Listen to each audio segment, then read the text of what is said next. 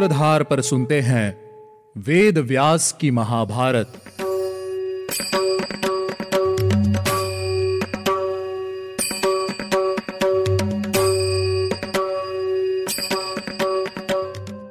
स्वागत है आप सभी का वेद व्यास की महाभारत के 25वें एपिसोड में, और मैं हूँ आपके साथ आपकी सूत्रधार मान्या शर्मा। आज के इस एपिसोड में मैं आपको बताऊँगी कि क्या शुक्राचार्य जी अपनी पुत्री देवयानी के लिए अपने प्राणों को त्याग कर कच को दोबारा जीवित कर देंगे, या उनके पास कोई नया उपाय होगा? ये जानने से पहले चलिए लेते हैं एक छोटा सा रिकैप पिछले एपिसोड में हमने ब्रह्मा जी से शुरू हुई वंश शैली के बारे में जाना था। जिसमें हमने ययाति की दो पत्नियों, देवयानी और शर्मिष्ठा के बारे में सुना था। तभी जन्मेजय ने कथा सुनते हुए वैशंपायन जी से ययाति और शुक्राचार्य की पुत्री के विवाह की कथा को विस्तार से सुनाने के लिए कहा और वैशंपायन जी ने कथा को विस्तार से सुनाना शुरू किया। उन्होंने शुरुआत की देवताओं और असुरों के युद्ध से, जहाँ शुक्राचार्य जी मृत संजीवनी विद्या से सभी असुरों को जीवित कर रहे थे और बृहस्पति जी को इस विद्या का ज्ञान न होने के कारण देवता मारे जा रहे थे। तभी समस्या का समाधान करते हुए सभी देवताओं ने बृहस्पति जी के पुत्र कच्छ को शुक्राचार्य जी के पास जाकर यह विद्या सीखने के लिए कहा। शुक्राचार्य जी ने कच्छ को अपनी शिष्य के रूप में स्वीकार कर लिया। लेकिन राक्षसों ने कच्छ को कई बार मारने का प्रयास किया। उन्हीं प्रयासों में से एक बार उन्होंने शुक्राचार्य जी को मदिरा में कच्छ की राख बनाकर पिला दिया। अब जानते हैं आगे की कहानी। उस समय शुक्राचार्य ने कच्छ को मृत संजीवनी विद्या का ज्ञान दिया और उन्हें उनके पेट से बाहर आकर उन्हें पुनः जीवित करने के लिए कहा। कच्छ ने ऐसा ही किया। शुक्राचार्य जी के पेट से निकलकर कच्छ ने शुक्राचार्य जी को दोबारा जीवित कर दिया। लेकिन उस दिन से कच्छ के मन में मदिरा को लेकर क्रोध और घृणा का भाव आ गया। उन्होंने कहा, आज से जो भी ब्राह्मण अज्ञान से भी मदिरा का सेवन करेगा, उसका धर्म भ्रष्ट हो जाएगा और उसे ब्राह्मण हत्या का पाप लगेगा। इस लोक में और परलोक में उसकी निंदा होगी। इसके बाद कच्छ ने अपनी एक हज़ार वर्ष की तपस्या पूर्ण की और घर जाने की अनुमति मिल जाने पर देवलोक लौट जाने का विचार किया। कच्छ शुक्राचार्य जी से विदा लेकर देवयानी के पास आज्ञा लेने गए। तभी देवयानी ने उनसे कहा, महर्षि पुत्र, मैं आपसे प्रेम करती हूँ और आपसे विवाह करना चाहती हूँ। कृपया आप मुझे स्वीकार कीजिए। कच्छ ने कहा, देवी, ये धर्म के विरुद्ध है। तुम मेरे गुरु की पुत्री हो अथवा मेरे लिए पूजनीय हो। मैं तुमसे विवाह नहीं कर सकता हूँ। तुम्हें मुझसे ऐसी बातें नहीं करनी चाहिए हैं। तुम मुझे आज्ञा दो और आशीर्वाद दो। देवयानी ने कच्छ से कहा कच्छ यदि तुम मुझे ठुकरा दोगे तो तुम्हारी विद्या सिद्ध नहीं होगी। कच्छ ने कहा गुरुपुत्री होने के कारण ही मैंने तुम्हारा प्रस्ताव ठुकरा दिया है। तुम्हारी जैसी इच्छा हो तुम मुझे वैसा शाप दे दो। देवयानी ने कच्छ को शाप दे दिया कि वह अपनी विद्या का उपयोग नहीं कर पाएगा। कच्छ ने भी देवयानी को शाप दे दिया कि कोई भी ब्राह्मण कुमार उससे विवाह नहीं करेगा। और साथ ही साथ ये भी कहा कि भले ही वो खुद इस विद्या का उपयोग ना कर पाए, लेकिन वो औरों को यह विद्या प्रदान कर सकते हैं। कच्छ देवलोक को लौट गए और वहाँ जाकर उन्होंने सभी को वह विद्या प्रदान की। सभी देवताओं ने इंद्र से कहा, अब आपके पराक्रम करने का समय आ गया है। इंद्र ने भूलोक पर जाकर देखा कि कई स्त्रियाँ जल में क्रीड़ा कर रही थी। इंद्र ने वायु का रूप लिया और उनके वस्त्र आपस में मिला दिए। उन्हीं स्त्रियों में दिव्यानी भी थी और राजा वर्ष परवा की पुत्री शर्मिष्ठा भी थी। उन दोनों के वस्त्र आपस में बदल गए। जिसके बाद उन दोनों में कहा सुनी हो गई। भला बुरा कहते हुए उसे भिकमंगी कहकर अपमानित किया और लड़ते लड़ते उसे कुएँ में धकेल दिया। उसको मरा हुआ जानकर सभी स्त्रियाँ वहाँ से चली गई। कुछ समय बाद राजकुमार ययाति शिकार से थके हुए वहाँ पानी पीने आए। उन्होंने कुएँ में गिरी हुई सुंदर देवयानी को देखा और उससे पूछा कि वह कुएँ में कैसे पहुँची। देवयानी ने उन्हें सब बताया।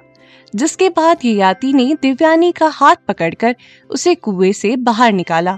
देवयानी ने ययाति से कहा कि उसने ययाति को अपना पति मान लिया है, लेकिन ययाति ने कहा कि क्षत्रिय और ब्राह्मण का मिलन नहीं हो सकता है, और उसके प्रस्ताव को ठुकरा दिया और वहाँ से चले गए।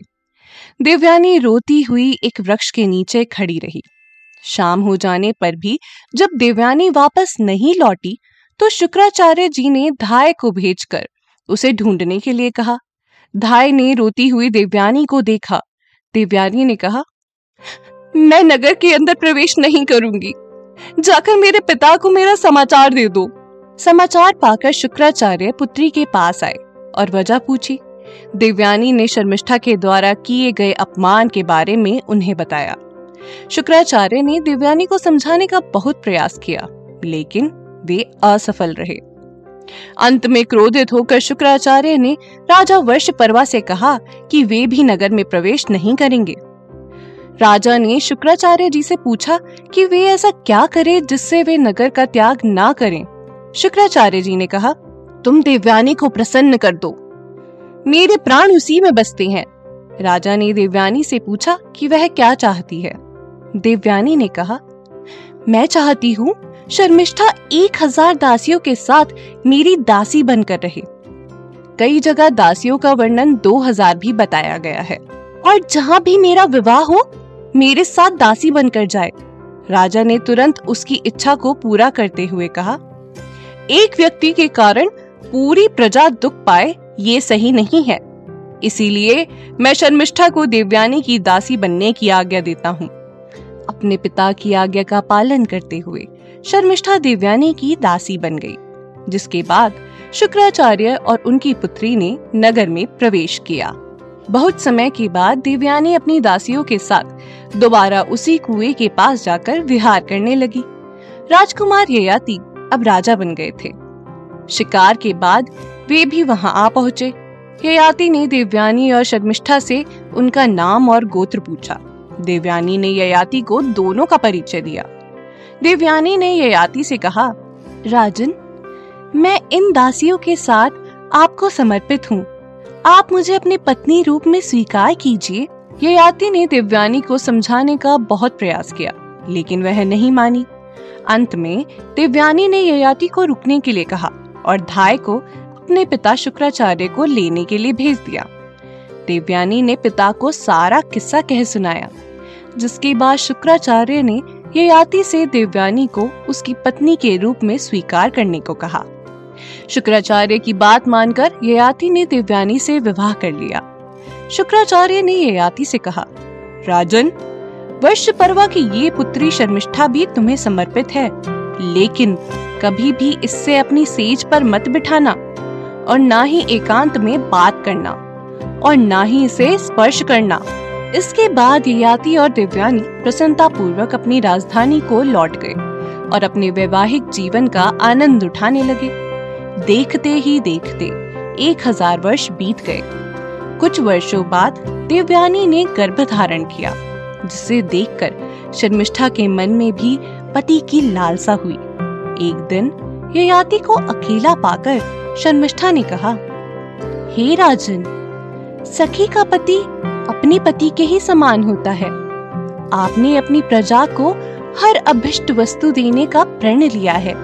अतः आप मेरा भी वरण करें और मुझे संतान देने की कृपा करें।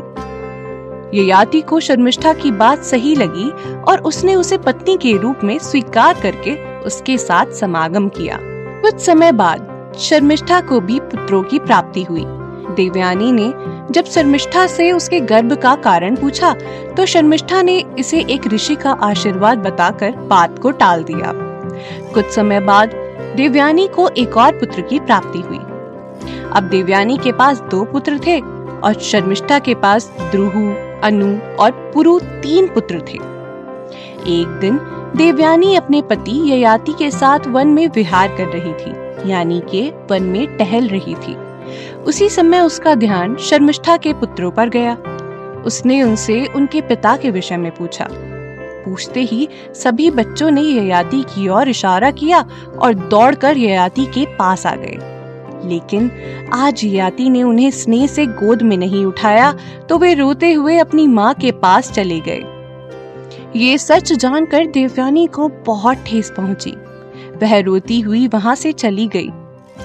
ये याति ने उसे रोकने का बहुत प्रयास किया, लेकिन दुखी देवयानी को ये याति की किसी भी बात से सांत्वना नहीं मिला।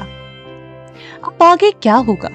क्या दिव्यानी ये याति को छोड़कर हमेशा के लिए चली जाएगी? या फिर शुक्राचार्य जी के कहने के बाद भी किए गए इस कार्य के कारण ये याति को उनके क्रोध का सामना करना होगा। अब ये जानने के लिए आपको सुनना होगा हमारा अगला एपिसोड। अगर आप ऐसी ही अनोखी कथाओं को सुंदर चित्रण के साथ अपने मोबाइल फ़ोन पर देखना और सुनना चाहते हैं तो आज ही डाउनलोड कीजिए हमारी सूत्रधार ऐप और घर बैठे इन सभी कथाओं का आनंद लीजिए। चलिए मिलते हैं आपसे अगले एपिसोड में। तब तक के लिए आप हमारी सूत्रधार ऐप का आनंद लीजिए और हमारे वेदों से जुड़ी कहानियों को देखते और सुनते रहिए। मैं आपकी सूत्रधार मान्या शर्मा, मिलूँगी आपसे हर सोमवार और शुक्रवार। हमारा ये एपिसोड पसंद आया हो तो इसको डाउनलोड कीजिए रेट कीजिए और ज़्यादा से ज़्यादा शेयर कीजिए।